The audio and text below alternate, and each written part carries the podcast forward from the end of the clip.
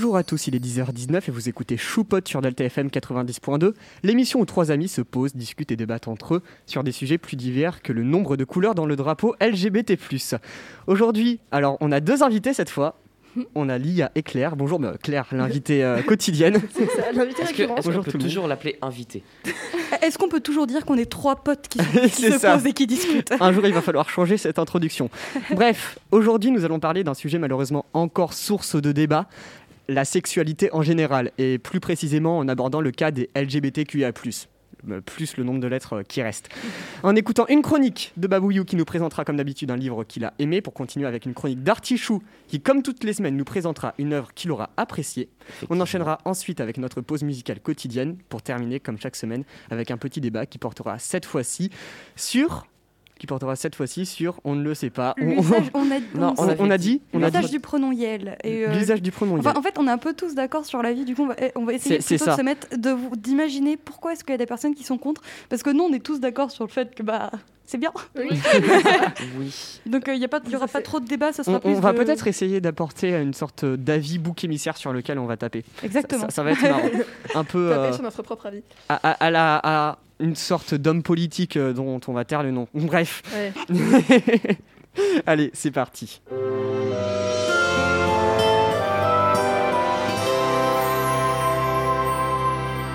Toutes et pour cette émission LGBTQIA+, je suis allée à l'exposition C'est pas mon genre que l'on peut trouver dans la salle d'exposition de notre cher lycée. Il y, a une, il y a une sélection de livres sur le sujet du genre et j'y ai emprunté une BD prénommée Appelez-moi Nathan. Et là, vous comprenez donc qu'il s'agit d'un livre parlant d'un jeune homme transgenre. Cette BD a donc été écrite et dessinée par Catherine Castro et Quentin Zuiton, excusez-moi si je prononce mal les noms, et publiée par les éditions Payographiques. Elle a été inspirée de la vie de vraies personnes qui ont souhaité rester anonymes. Donc, pardonnez-moi, mais pour que vous compreniez l'évolution de Nathan, je vais l'appeler par son name et utiliser ses anciens prénoms pour le qualifier avant son coming out. Mais ne faites jamais ça dans la vraie vie, d'accord? Donc, on y suit donc Lila depuis sa petite enfance. On perçoit déjà son mal-être face à ses tenues, ses amis garçons, les jouets qu'on lui offre. C'est bien un été que tout, mais c'est bien un été que tout va vraiment commencer, lorsqu'elle va à la plage avec sa famille. Elle ira nager, torse nu, avant de voir son reflet dans l'eau et de se rendre compte qu'elle a désormais de la poitrine. Mal à l'aise dans sa peau, elle se rhabillera et commencera à, compléter- à complexer dessus. J'ai beaucoup de mal à le dire, ce mot. Donc enfin, les vacances sont finies. Elle peut enfin de nouveau remettre ses bons vieux habits et ne plus se balader à poil. Enfin, je dis ses vêtements, mais en fait, elle pique les affaires de son frère. Lorsque celui-ci se plaindra auprès de sa mère, Lila engueulera sa mère vis-à-vis des habits qu'elle lui achète. Oui, euh, tu m'achètes que des trucs à dentelle, des petites robes, je suis pas ta poupée. Et formule bien violemment son envie de se couper les cheveux. Une des scènes marquantes qui suit est celle où on voit, Lila, où Lila va à la piscine. Les autres filles se changent alors qu'elle reste assise sur son banc. On devine sans mal son agacement J'ai beaucoup de mal à parler aujourd'hui. C'est désastreux. Je vais essayer de ralentir un peu. Ouais, prends ton temps, articule, ça va aller. On devine donc sans mal son agacement face à leur conversation. Oh, j'ai pris de la poitrine, regarde mes jambes, je me suis rasée, bref, ça la fatigue. Elle ne se changera même pas du tout, et c'est ses amis qui vont finir par la traîner par la peau des fesses sous la demande de leur professeur. Dans les dessins, on voit parfaitement qu'elle est mal à l'aise d'être en maillot de bain et qu'elle est jalouse des garçons, entre guillemets. La double page qui suit est une scène très surprenante et bien représentative de son mal-être actuel. On la voit noyée entre des dizaines de seins cherchant à s'extriper. Une jolie métaphore, mais qui peut être un peu surprenante quand on tombe dessus. euh, Voilà. Donc vient ensuite un autre moment fatidique, ses premières règles. Elle le cachera à sa mère qui finira par le découvrir car elle, a- car- car elle en a tellement honte qu'elle cache ses serviettes hygiéniques usagées au lieu de les jeter. Donc encore une fois, elle se fâchera avec sa mère, lui criant que c'est dégueulasse et que jamais elle mettra un tampon, que c'est dégoûtant. Je ne sais pas si vous voyez à quel point ça montre que c'est une sorte de traumatisme pour elle, cette arrivée des seins, des règles, etc. Donc par la suite, on la voit partir en vacances avec sa petite amie. Lila lui demandera, dans une scène très touchante, Si je t'aime, est-ce que ça veut dire que je suis lesbienne? Ce à quoi sa petite amie répondit quelque chose qui a dû changer la vie de Lila. Elle lui répondit, je cite, T'es pas lesbienne, mec. Je veux dire, t'es une fille, mais en vrai, t'es un mec. enfin, cette scène de délivrance finira par ces mots. Tu veux bien m'appeler Nathan? Nathan, oui, c'est toi. Et là, à son retour des vacances, Nathan va donc enfin se couper les cheveux. Et là, c'est la délivrance. Il est enfin lui-même et hyper beau gosse. Suite à cette superbe coupe, il a beaucoup plus une apparence de garçon, ce qui provoquera une scène pas très agréable où une fille veut le virer des toilettes femmes de son collège. Bon là, on remercie la copine qui arrive à ce moment, euh, précis et, le défend. Par contre, il faut savoir qu'à ce moment-là, il n'en a parlé qu'à sa petite copine. Ses amis l'appellent toujours Lila, il est toujours considéré comme une fille. Après cela, il commencera à faire beaucoup de recherches pour poser des mots sur ce qu'il ressent. Suite à cela, on voit une scène très douloureuse où on voit Nathan se dire qu'il se déteste et se mutiler. C'est lors d'un cours de sport que sa mère sera au courant pour tout son mal-être, alors que ses coupures se rouvrent en tombant. La CPE appellera sa mère, qui est complètement larguée face au mal-être de son enfant. La tension entre Nathan et ses parents est à son comble. Pour couronner le tout, il a des notes désastreuses et c'est lors d'une mise au point avec ses parents qu'il finira par tout leur dire. Que c'est un garçon, qu'il est mal dans son corps et surtout qu'il s'appelle désormais Nathan. À partir de ce moment-là, je trouve qu'on commence à avoir une vraie amélioration pour lui, bien que ce soit toujours très dur pour ses parents et son petit frère. Il assume d'être un garçon transgenre auprès de ses cousins, de sa famille. Il rectifie même sa mère quand elle le met genre. Au collège aussi, les professeurs comprennent plus ou moins par eux-mêmes. Bref, ça va mieux. Lors d'une soirée, il fera même sa première fois avec une fille de sa classe, hétéro si j'ai bien compris d'ailleurs, preuve que les gens commencent à vraiment le voir comme un garçon, bien que certains de ses amis euh, le considèrent en- encore comme étant lila. Bref, c'est un peu compliqué, les avis sont très binaires.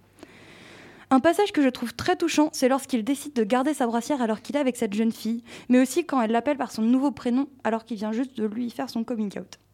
Suite à ça, il y aura une discussion SMS houleuse avec un- de ses amis, visiblement jaloux, qui n'accepte pas qu'il soit un garçon et sorte avec une personne hétéro. Nathan va donc commencer à avoir un psychologue avec qui ça se passe très bien. Au bout de quelques séances et d'un long travail d'a- d'acceptation, il décide de demander à ses parents de commencer une hormonothérapie. Pour ceux qui ne le savent pas, l'hormonothérapie, c'est la prise d'hormones dans le but d'une transition. Pour Nathan, il s'agit donc de testostérone, vu qu'il fait une transition de femme à homme. Je mets des guillemets parce qu'il était déjà un homme avant, je dis pas le contraire, mais c'est juste voilà. Donc bien sûr, à cette révélation de besoin réel de changer de corps, ses parents sont sous le choc, mais ils font tout leur possible pour accepter et suivre du mieux qu'ils le peuvent leur enfant. C'est donc ainsi que Nathan commencera son traitement. Il est ravi de savoir que sa voix va enfin muer, que sa carrure va augmenter, bref, il va devenir lui-même et commence à découvrir enfin le bonheur d'être bien. C'est définitif, ce n'est plus le même. Il va à la Pride, il est fier de qui il est, il commence un changement de prénom au niveau de l'état civil, son proviseur est mis au courant. C'est vraiment la délivrance. C'est sur une scène magnifique que s'achève cette bande dessinée. Nathan est avec ses amis sur la plage. On le voit torse nu, on, le voit le torse nu barré de deux cicatrices qu'il arbore fièrement et leur annonce qu'il est officiellement Nathan. Il est enfin lui-même dans un corps qu'il aime, heureux et fier de tout le chemin qu'il a parcouru. Bon, du coup, vous l'aurez compris, j'ai vraiment trouvé cette BD magnifique. Elle est touchante et pour tous ceux qui se demandent ce que ressent une personne trans, elle est vraiment idéale. Euh, bien qu'elle pourrait sembler un peu choquante aux âmes sensibles, euh, j'ai trouvé les dessins super et la manière de raconter incroyable. Bref, elle est sub- sublime. Pour une fois que tu nous présentes un, un roman graphique, c'est vachement C'est une cool. bande dessinée une pas un Ouais, roman un, roman graphique peut être une bande dessinée. Ah d'accord, ben non là c'est c'est vraiment une BD avec euh, des cases, des petits textes, des petites bulles. J'ai un truc à vous avouer, il me l'a montré, j'ai pu la feuilleter hier soir. Vraiment, les dessins sont absolument magnifiques, le style est très joli. Mais juste comment tu l'as résumé, Babouillou, genre ça. Mais ça- c'est encore une fois une masterclass. Oui, mais J'ai envie vraiment, d'applaudir, là, vraiment. Oh merci, je vraiment, j'ai l'impression d'avoir lu la BD et d'avoir vu tout le cheminement, c'est-à-dire de passer euh, de quand il était fille, même si c'est pas vraiment le cas, on va reprendre tes termes, quand, quand il était fille, entre guillemets, son cheminement pour, en- encore entre guillemets, devenir un garçon, vraiment, tout, tout, tout son mal-être, euh, comme tu nous l'as décrit, j'ai fait- l'impression d'avoir ressenti tout ce qu'il a vécu. C'est génial, vraiment, j'ai adoré. Ah non, mais elle est vraiment super. Déjà, on va clarifier un truc, quand on dit devenir garçon ou quand il était fille, c'est aux guillemets. yeux de l'État. Mm. hein. Oui, oui, enfin, c'est plutôt même aux yeux des garçon. personnes qui l'entourent. C'est pour ça que j'utilisais son ancien Ouais, prénom, enfin, tout ça. Aux C'est parce que société. comme ça, on voit l'évolution vraiment. Et puis, euh, ouais, enfin, en fait, vraiment, je me suis surtout fixée sur euh, comment est-ce que ses proches le voyaient pour utiliser ses pronoms, tout ça, voilà. Mais euh, après, évidemment que je tiens juste à préciser, si vous parlez d'une personne trans au passé, l'appelez pas par son ancien nom ou par ses anciens pronoms, vous allez vous prendre une tarte. Donc euh, vraiment, donc là je l'ai uniquement fait parce que c'est une histoire et que je voulais euh, que vous voyiez l'évolution, mais ne faites pas ça dans la vraie vie. Moi, j'aurais quand même. Ne faites pas ça chez vous. Voilà, Voilà, exactement. exactement. Ne faites pas ça chez vous, ce- cet exercice a été pratiqué par des professionnels. Voilà.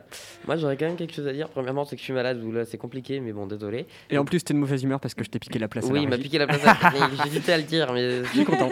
Mais euh, un truc que j'ai à dire, c'est que euh, je trouve que la fin, pas qu'elle est bâclée, mais que la fin, on la vit vraiment comme une délivrance, même si je l'ai pas lu, je l'ai encore une fois que feuilleté et vu vers la, enfin, après la chronique. Mais euh, à la fin, tout s'arrange bien d'un coup, mais il y a quand même des. Pour des personnes trans, le, la transition se passe pas aussi bien que ça. Ah oui, non, mais j'ai un peu enjolivé parce que euh, il, euh, après, je me souviens plus trop de la fin parce que vraiment, je l'ai lu et puis je fais venez, je fais une chronique dessus du jour au lendemain. du coup, j'ai pas vraiment tout analysé tout ça, mais euh, c'est que la fin, c'est que c'est vraiment une scène sympa parce qu'ils sont sur la plage avec ses amis, ils discutent et ils parlent aussi du fait, euh, oui, bah tu vois, t'es un mec, mais vu que t'es né dans le corps d'une femme, t'es pas macho. C'est et, et vraiment, enfin, c'est, c'est, c'est, j'ai vraiment simplifié. On voit juste la scène où il dit, euh, bah je suis enfant moi-même et voilà. Mais après, il y a toujours des Non, soucis, mais- bien sûr. Euh, Rien qu'au niveau des, de ce qu'il a en bas, c'est compliqué pour euh, avoir des relations, etc. Résumé, Mais, euh, lisez la BD, c'est plus simple. Oui, voilà, exactement. Mais si vous voulez, je vous la prêterai parce que, enfin, je vous la prêterai. Le CRD vous la prêtera. Mais euh, ouais. Je tiens à dire que franchement, Babouillou est devenu mon conseiller niveau livre. Moi qui n'aime pas, qui suis pas trop fan de lire, j'en ai deux à lire. C'est hashtag bleu et sept lettres. Et puis, euh, du coup, appelez-moi Nathan. Mais qui- elle prend une heure à lire, hein, elle est vraiment chouette. Euh, tu prends une petite heure de ton temps, tu la lis et puis c'est bon. Oui, mais tu sais ce qu'il y a avant La princesse de Clèves. J'ai lu trois. Franchement, j'ai lu la première partie.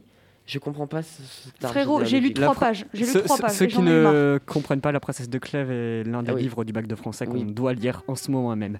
Mais Bref. les gars, sinon on n'a qu'à faire des émissions radio sur les livres de français. On les Non, non, Oh, non, non, non, non, non, non, non, non, non. Vraiment. non. Moi, je pourrais faire ça. Oui, toi avez tout pas seul. dit- Toi, si. toi, toi, tu es notre présentateur de livre, donc euh, Je t'accompagne. tu as le droit. Merci En, en Claire. tant que lecteur, on se comprend. Moi, ça me fera ma petite fiche de lecture pour le bac, ce sera nickel. Ah, franchement, Bref. oui. Lia, toi qui notes, nouvelle invitée, est-ce que tu as bien suivi le programme? On passe à quelle émission maintenant? À Ah quelle bah, chronique ah, j'ai plus les, j'ai plus les, j'ai plus les surnoms. mais- C'est Artichou. Artichou. du coup, Oui, à la chronique Artichou. d'Artichou sur la vie d'Adèle. Allez, c'est parti.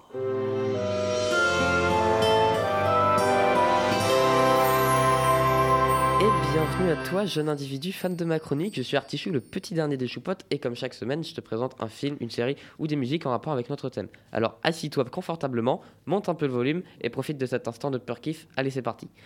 J'ai vu les yeux écarlates de, de Claire, je pense qu'elle connaît le film. Donc on va parler du très très très long, long, long, long métrage, La vie d'Adèle. Oui, j'insiste autant sur long parce qu'il dure 179 minutes, 2h59, un bon 3h quoi.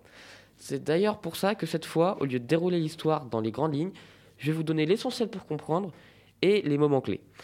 Alors, pour vous replacer dans le contexte, on entre donc dans la vie d'Adèle. Le titre est bien trouvé. Donc Adèle, c'est une lycéenne normale, plutôt littéraire, mais surtout hétérosexuelle. Elle va donc faire la connaissance de Thomas. Ils vont flirter, se lier d'amitié, puis d'amour, et sortir ensemble, et finir par coucher ensemble. Alors justement, deux choses à savoir sur les scènes de sexe dans ce film. Premièrement, elles ne sont pas censurées et pas jouées, c'est du réel. Et deuxièmement, il y en a beaucoup. Donc pour les désigner, je vais utiliser le terme jouer au Uno. D'accord? On Cette essaie. expression. Alors, à la fin de cette première partie de Uno, vous avez bien compris, on voit qu'Adèle a pas pris trop de plaisir à jouer, mais bon, c'est la vie, on peut pas toujours gagner. Elle va donc rentrer chez elle, mais sur le chemin du retour, elle va apercevoir une jeune fille aux cheveux bleus en lançant une deuxième jeune fille. Et elle va vraiment être attirée par elle. Mais jusque-là, rien de plus. Le lendemain soir, après une bonne journée de lycée, elle va donc se coucher, mais pas que. Elle va relancer une partie de Uno, mais seule cette fois. Enfin, seule. Elle va s'imaginer jouer avec cette fameuse, fameuse jeune fille aux cheveux bleus. Et on voit clairement que après cette partie, si, vous comprenez l'allégorie hein, jusque-là. Oui, oui, oui. Ok, parfait. Elle est, elle est heureuse, elle est contente. Et c'est d'ailleurs euh, ce qui va la faire douter de son orientation sexuelle et elle va donc quitter Thomas. On va sauter un petit passage de l'histoire parce que sinon ça durait 30 ans et on va avancer quelques jours. Donc après ce, un tragique événement que je vous laisserai découvrir en regardant le film, elle va vouloir se détendre et elle va aller dans des bars gays avec Valentin, donc qui est son meilleur ami, qui est gay. Durant cette soirée, elle va délaisser Valentin pour aller dans le bar d'en face, qui est un bar gay, mais pour femmes, ok, vous avez compris, Mhm. c'est bon.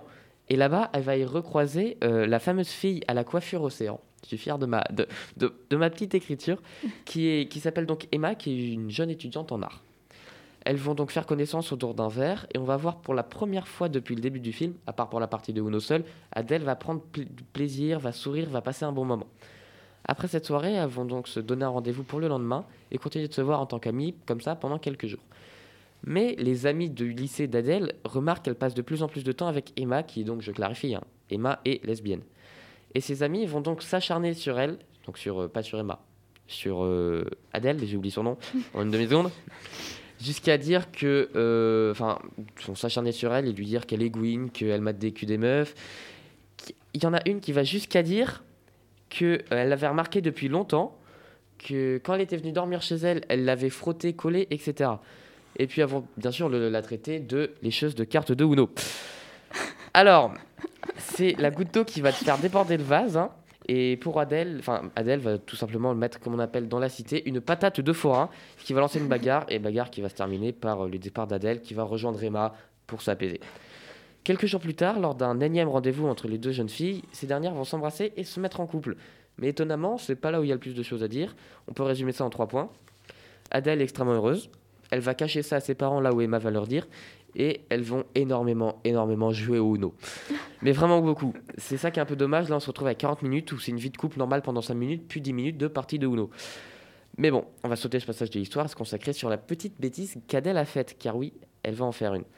En fait, le problème, c'est que Emma, c'est une artiste, ce qui diffère totalement euh, d'Adèle, qui est à ce moment-là de l'histoire, euh, stagiaire pour devenir institutrice, parce que au fur et à mesure du film, on avance dans la vie d'Adèle. Encore une fois, le, le titre est bien trouvé. hein. Et c'est ce décalage qui va, décla- qui va déclencher un sentiment de malaise chez euh, Adèle, et elle va commettre l'erreur de tromper Emma, mais avec un homme, plus précisément son collègue de travail. Donc elle n'était pas lesbienne euh, entièrement. On- En fait, on n'a jamais la clarification de son orientation sexuelle. Elle le dit jamais clairement. Mais bon. Emma va découvrir cette lésion et quand cette lésion, non, cette liaison, et quand Adèle voudra rentrer chez elle, ben, elle se fera interpeller par sa copine, qui est donc au courant de tout.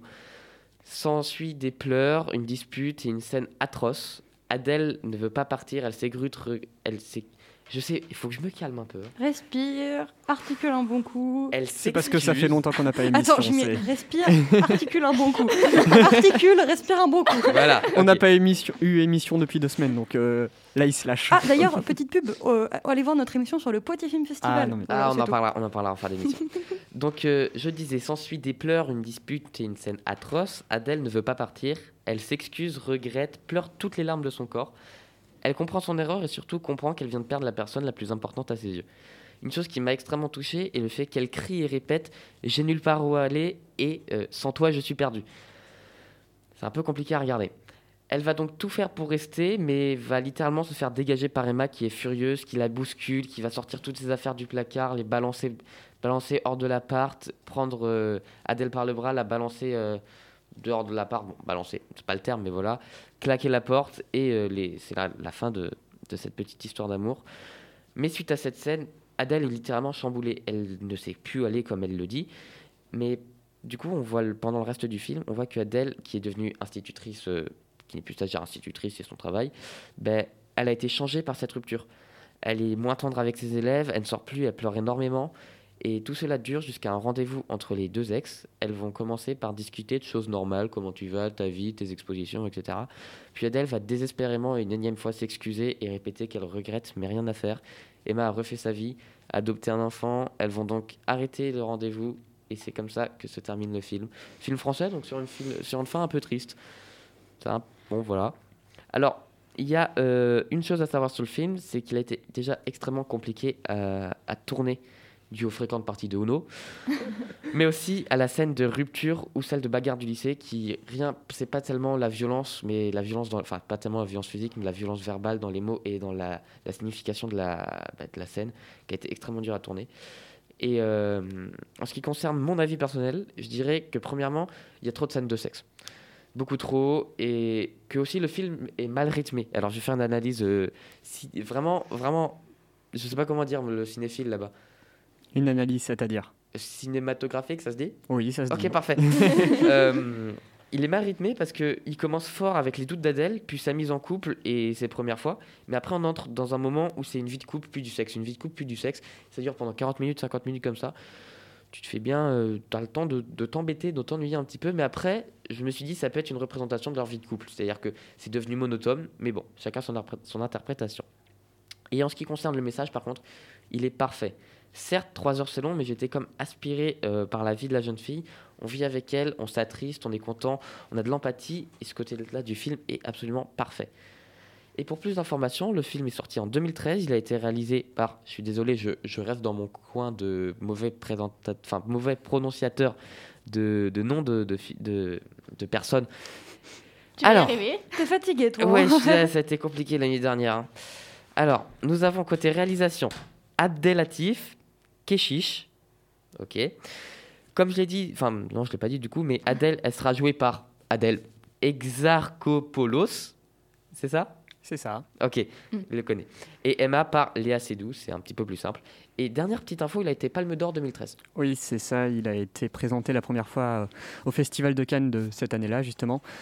Et euh, genre, euh, les, les critiques ont été unanimes sur ce film, et c'est pour ça qu'il a eu la Palme d'Or en 2013. Oui, mais les critiques ont aussi beaucoup dit que j'ai pas en fait, je voulais retrouver, euh, mais j'ai pas eu le temps hier parce que comme l'annonce cette voix, ça a été un peu compliqué hier soir niveau sommeil, mais j'ai pas retrouvé les la, enfin, ce qu'a dit euh, Adèle, enfin Adèle, l'actrice d'Adèle, hein, parce que on fait vite ce rapprochement, bref, en interview quand elle a déclaré que le film était compliqué à tourner, etc. J'aurais aimé le retrouver, mais je l'ai pas pu, mais il a été vraiment compliqué à, tourner, mais aussi compliqué pour les spectateurs à le regarder.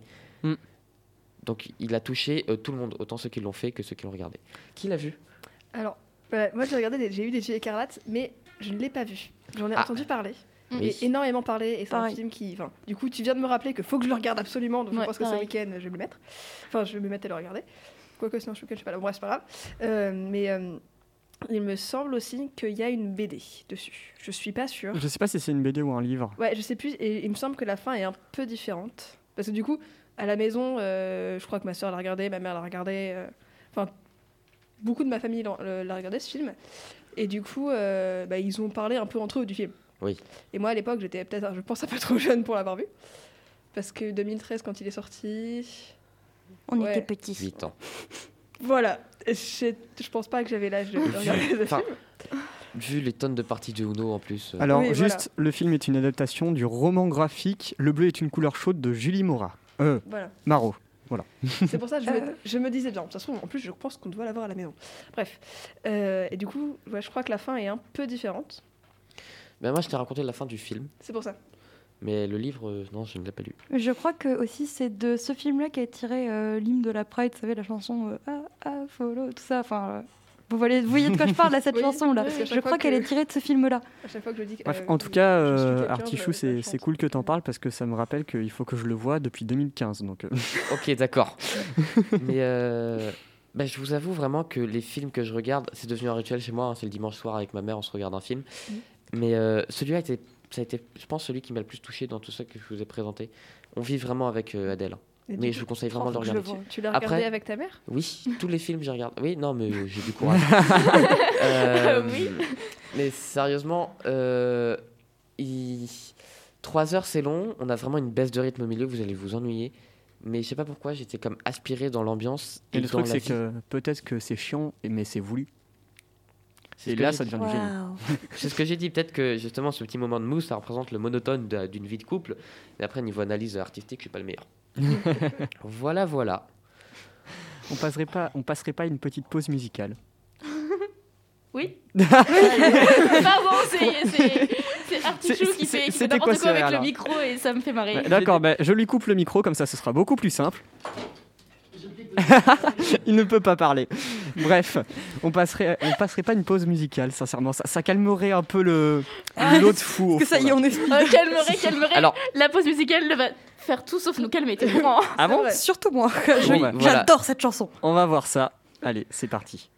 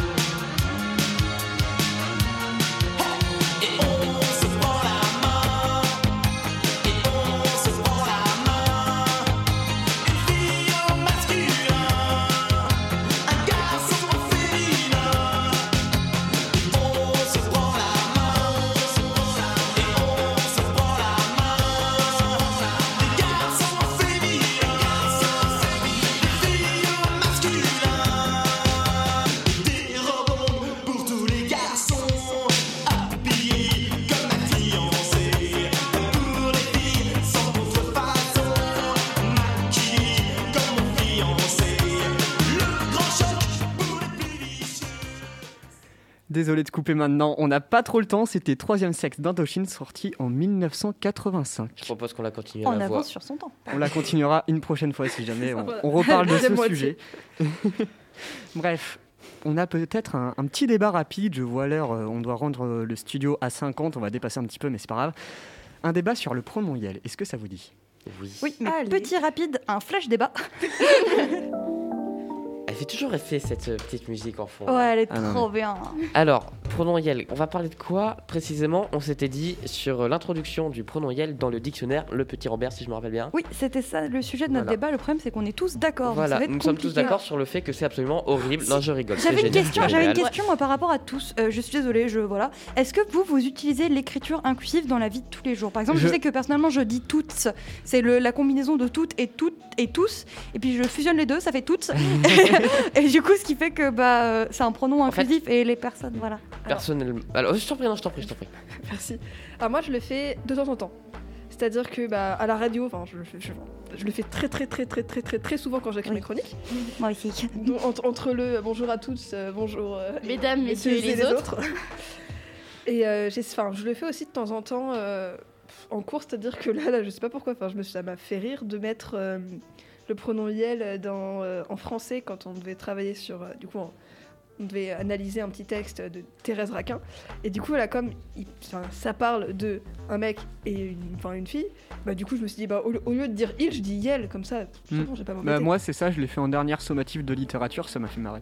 Moi je ça aussi. euh, Moi, c'était en SES. Ouais, c'est pareil. SES pour parler des enfants, on mettait Yel, euh, on parle voilà. Moi, je trouve ça génial que Madame Hénard, qui est notre CPE, du coup, l'introduit dans ses mails, l'inclusif C'est et le Yel. Oui. Dit oh, Tous ces c'est mails, il y a le. Yel et Peut-être que je lise nos l'inclusif. mails hein, pour une fois. Mais euh, moi, je le fais euh, quand j'y pense, mais quand j'y pense pas, en fait, je vais pas euh, mettre il, etc. J'ai juste utiliser d'autres formes. Au lieu de mettre, euh, tu vois, comme l'intro de ma chronique, c'est euh, bonjour à toi, tu vois, je vise Oui. personne, tout le monde est personne. En fait, Pardon, tout le monde est personne. On peut l'entendre de deux façons différentes. Le tout le monde et personne. Oui, voilà. oh non C'est juste l'écriture du, du, enfin, du et qui est différente. Oui. Alors, euh, voilà, je vais éviter de, de viser, mais vraiment, si je ne l'utilise pas, c'est pas euh, parce que je suis contre ça, c'est parce que je l'oublie, et parce que... Oui. En fait, ça me semble tellement normal que... Bah, justement, c'est c'est pas encore acquis par tout le monde. C'est c'est pour ça. Genre, c'est. bah, du Il, coup, il va falloir du temps. bah, un peu comme tout, quoi. C'est pour ça. Bonjour, enchantée, Léane de la Ah je, te- je me permets de taper un peu euh, l'incrustation euh, telle une Bah, personne fourbe. Comme d'hab. Euh, oui, effectivement. Euh, mais c'est par rapport à votre débat. Moi, j'avoue, j'utilise pas le pronom Yel. Pour, la seule, pour la simple raison que je le trouve extrêmement moche. Ce... Je suis d'accord avec toi, j'hésitais à le dire. Je trouve moche. Je suis Ah. désolé. Ah non, moi, je l'aime bien. Trop mignon. Il a une Oui. Il sonne comme un cours d'eau, Yel. Ouais, Yel. Vous voyez Enfin, ça- Moi, j'aime bien. J'a- Il J'adore ce sonne comme un cours d'eau. Il sonne comme un coup. Oui, non, mais laissez- laissez-moi. Laissez-moi. Ça me donne juste envie de pisser. Et là, euh, euh, Artichaut, on a dit Artichaut, faut que je retienne les noms. En toute délicatesse et poésie, Oui. c'était magnifique. C'est vrai, c'est joli, Yel. Après, La c'est vrai que des fois, c'est dur. C'est dur. Enfin, après, c'est un truc qui peut paraître compliqué aux gens. Par exemple, au lieu de dire euh, elle est belle, il est beau, les gens vont- vont dire ouais, mais du coup, faut qu'on dise Yel est bello, mais c'est pas beau. Mais par exemple, il faut remplacer par par exemple Yel est magnifique. Bah oui. Ouais, mais il- magnifique, il- ça inclut que c'est forcément plus haut que beau, mais s'il est Oui, juste bah, beau, et alors qu'il est pas ouf. Et, et alors, Mais- bah, tu dis, tu dis superbe. Yel est Après, présent. et, et bah, et bah, tu sais quoi, tu, tu, tu, tu pousses. Tu lui parles pas. Non, je Non, parce que présente, la présente C'est est présente. Donc Yel est ici. Yel est ici. Oh là là. En fait, c'est pour ça que j'utilise pas. C'est que f- c'est pas que je veux pas. Oui. C'est que c'est compliqué. Faut, Euh, faut penser en fait à Non, mais tout. tu c'est parles, pas si tu parles compliqué. pas d'être. Tu Mais parles après, déjà genre- pas bien la France tout court. Si on te rajoute des Eh, pronoms. je, vais, je vais parler en maths. hein, Je vais parler euh, A carré plus B carré est égal à. Moi, c'est plus euh, carré. à, à l'oral. Je sais que je le, que je le fais. Enfin, euh, à l'oral, je vais parler. euh, L'oral, c'est simple. C'est plus l'écrit. Moi, l'écrit, faire les accords de genre et de nombre, Ah mais oui. je les fais jamais. Hyper dur. Ça m'énerve. Genre, je, je dois réfléchir pendant 10 minutes, mais du coup, je mets un E ou je mets pas de E? en fait, tu sais quoi, on s'en bat les couilles. Des fois, et dans puis ses voilà. messages, en parlant d'elle, elle met heureux. je trouve ça trop mignon. Après, euh, on a, pour l'instant, on a, on va dire, remplacé, enfin, ajouté plutôt un déterminant, enfin, plutôt un pronom, mais pour tout ce qui est les autres déterminants. C'est c'est ça ce qui est plus compliqué. C'est ça quoi. C'est justement, bah, j'en discutais avec mes parents en ce moment, on a beaucoup de discussions là-dessus, je trouve ça vachement agréable. Et du coup, on discutait, ouais, c'est euh, mon père qui, est, euh, qui, qui trouve ça un peu trop compliqué. Et ma mère qui est à fond dedans. Et du coup, on se demandait, ouais, bah, par exemple, pour dire un, pour dire Oui, c'est bah, une, pour Un dire une. le, la, tu vas pas dire, tu vas pas dire les, tu vas pas dire des quand tu vas parler. Ouais. Des fois, il y en a qui disent le A par exemple, Ouais. enfin qui font. Après là, c'est plus dur Mais à c'est manier. je encore trouve. moche Je trouve que c'est plus dur à manier. c'est je trouve ça joli. Je- Non. Moi, je trouve Le ça A. toujours joli. Oui, le A, par exemple, c'est le, tout ça. C'est- C'est c'est plus dur à manier, mais je pense qu'une Mais fois qu'on les a acceptés, c'est c'est facile, mais c'est que c'est dur de les Le A. maîtriser. Genre. euh, euh, Bah, le A, ça fait un peu comme un prénom, ça fait. Bah, ça fait un peu le Léa, mais Léa, pas par le exemple. Bah après, par exemple, il y a l'exemple de c'est le, c'est le en soi, genre ça va, ça, ça C'est fait le, un je peu comprends bizarre. pas de d'où ça vient. Bah, celle et ce, c'est le. Ah, Bah, c'est qui font ça. c'est-. Oui, bah après, ouais, c'est que c'est, faut- faudrait que qu'on le parle plus pour que tout le monde Mais en fait, l'accepte et moche. l'intériorise. Faut trouver. Mm. Je, je, je suis à fond dans l'idée. hein. Mais c'est Mais méchant. de belles, de belles écritures. Mais non, mais c'est, Non, c'est mais moche au parce que Je suis d'accord avec Mais Artichou. je- C'est mais moche c'est parce qu'on n'a moche pas l'habitude de Voilà, l'entendre à c'est l'oreille. Soyons innovants. Au lieu de, de, de prendre le sel et le ce. Comme le das en allemand. Ouais. Voilà, créer un truc qui est nouveau. Au lieu de Bref. de- Je suis désolé de te couper. On va, on va faire un truc, c'est pour faire une Alors, sorte de conclusion. On va vas- faire chacun son tour de table. Je vois l'heure, c'est pour ça. Chacun dit son avis. Alors, Lia, tu commences. Moi, je dis euh, vive le neutre. déjà notre avis. Faut inventer un neutre. On l'a dit, on est tous d'accord. Ah, bah, je- du coup, je suis d'accord avec toi, Lia. Faut inventer un neutre et. euh, Ouais, c'est tout. Je peux juste rajouter un truc Vas-y. Oui. Vive les pays nordiques et les Indiens. Ilan, Pas la ref. Artichou. Ok, moi je dirais euh, oui, euh, oui, euh, un grand oui, mais trouvez quelque chose de joli, je vous en prie. Oui, je suis plutôt J'aime la d'accord. belle écriture, j'aime bien manier les mots et cal- cal- caler un LEA ou un CLE, je trouve ça juste un peu. Hey, c'est ça mon- fait tâche. C'est mon tour, Claire, arrête de lever la La, main. la beauté est subjective. Oui, c'est vrai. Moi, pour moi, mon avis, c'est qu'il faut plus l'utiliser pour que tout le monde commence à l'intérioriser. Et c'est vrai, par exemple, plutôt d'essayer de fusionner, euh, par exemple, il et elle, euh, les pronoms féminins, les pronoms masculins, peut-être. Et oui, c'est vrai, on crée carrément un nouveau. Par exemple, au lieu de ce, celle, on dit si. Vous voyez, des trucs comme ça. Et c'est vrai que ça pourrait être bien. Mais je Bah- pense qu'il faut qu'on l'utilise beaucoup plus pour que ça rentre dans le langage courant. Je suis plutôt On d'accord. dirait, au lieu de Yel, on dirait Lei. Non, Yel, non, c'est moche, Ah, là. Yel, c'est joli. Moche. Yel, Non, mais en fait, Yel, va. Oui. je suis plutôt d'accord avec toi, mais le truc, c'est que là, vraiment, il, il a été inclus dans le dictionnaire, donc c'est presque officiel. Donc c'est Mais mais dommage qu'un mot mais- aussi moche Mais soit. il est pas Pas moche, moche, moche. D'accord. En il- Yel, ça. Bref. Non mais Mais t'imagines fais-le. Non mais euh, non mais on a des mots genre brocoli. Est-ce que c'est brocoli Est-ce que c'est beau paillasson Euh, Je veux dire, Yel c'est quand même un pronom hyper doux, c'est un pronom. T'as quelque Ouais. chose contre les paillassons doux. Non, j'ai un problème contre les mots moches. Bah, pourquoi- bah, alors, pourquoi moche Genre caprice, c'est hyper beau comme mot caprice, ça, ça, ça casse Bah, ça va justement avec la définition du mot. Oui bah hein, prout. Bref, c'était Choupote sur Delta FM 90.2. À la semaine prochaine, tout le monde. À plus. Bye Au revoir. Désolé si le son sature un peu, il n'y avait pas de compresseur cette semaine. Allez voir l'émission du TAP. Petit film festival pour ceux qui savent pas.